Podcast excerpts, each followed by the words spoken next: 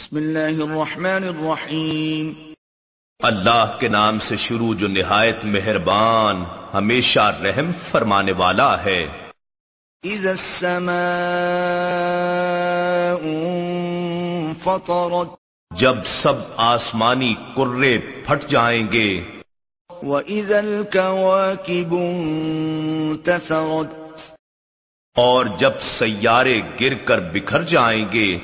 وَإِذَا الْبِحَارُ فُجِّرَتْ اور جب سمندر اور دریا ابھر کر بہ جائیں گے وَإِذَا الْقُبُورُ بُعْثِرَتْ اور جب قبریں زیر و زبر کر دی جائیں گی علمت نفس ما قدمت وأخرت تو ہر شخص جان لے گا کہ کیا عمل اس نے آگے بھیجا اور کیا پیچھے چھوڑ آیا تھا؟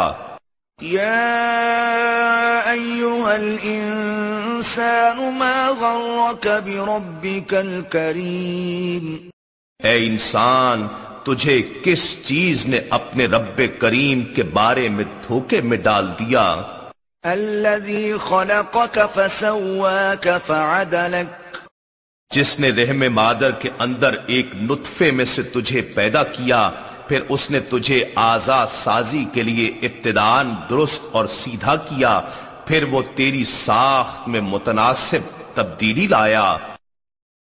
في أي صورة ما شاء ركبك جس صورت میں بھی چاہا اس نے تجھے ترکیب دے دیا۔ كلا بل تكذبون بالدين حقیقت تو یہ ہے اور تم اس کے برعکس روز جزا کو جھٹلاتے ہو۔ وَإِنَّ عَلَيْكُمْ لَحَافِظِينَ۔ حالانکہ تم پر نگہبان فرشتے مقرر ہیں۔ كَاتِبِينَ جو بہت معزز ہیں تمہارے اعمال نامے لکھنے والے ہیں۔ يَعْلَمُونَ مَا تَفْعَلُونَ۔ وہ ان تمام کاموں کو جانتے ہیں جو تم کرتے ہو۔ ان الابرار لفی نعیم بے شک نیکوکار جنت نعمت میں ہوں گے۔ وَإِنَّ الْفُجَّارَ لَفِي جَحِيمٍ۔ اور بے شک بدکار دو زخے سوزاں میں ہوں گے۔ يَصْلَوْنَهَا يَوْمَ الدِّينِ وہ اس میں قیامت کے روز داخل ہوں گے۔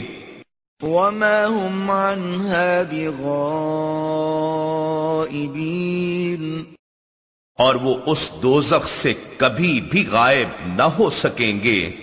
وَمَا أَدْرَاكَ مَا يَوْمُ الدِّينِ اور آپ نے کیا سمجھا کہ روز جزا کیا ہے؟ ثم ما أدراك ما يوم الدين پھر آپ نے کیا جانا کہ روز جزا کیا ہے؟ يوم لا تملك نفس لنفس شيئا والأمر يومئذ لله یہ وہ دن ہے جب کوئی شخص کسی کے لیے کسی چیز کا مالک نہ ہوگا اور حکم فرمائی اس دن اللہ ہی کی ہوگی۔ إنا نحن نزلنا الذكر وإنا له لحافظون. بے شک یہ ذکر عظیم قرآن ہم نے ہی اتارا ہے اور یقیناً ہم ہی اس کی حفاظت کریں گے۔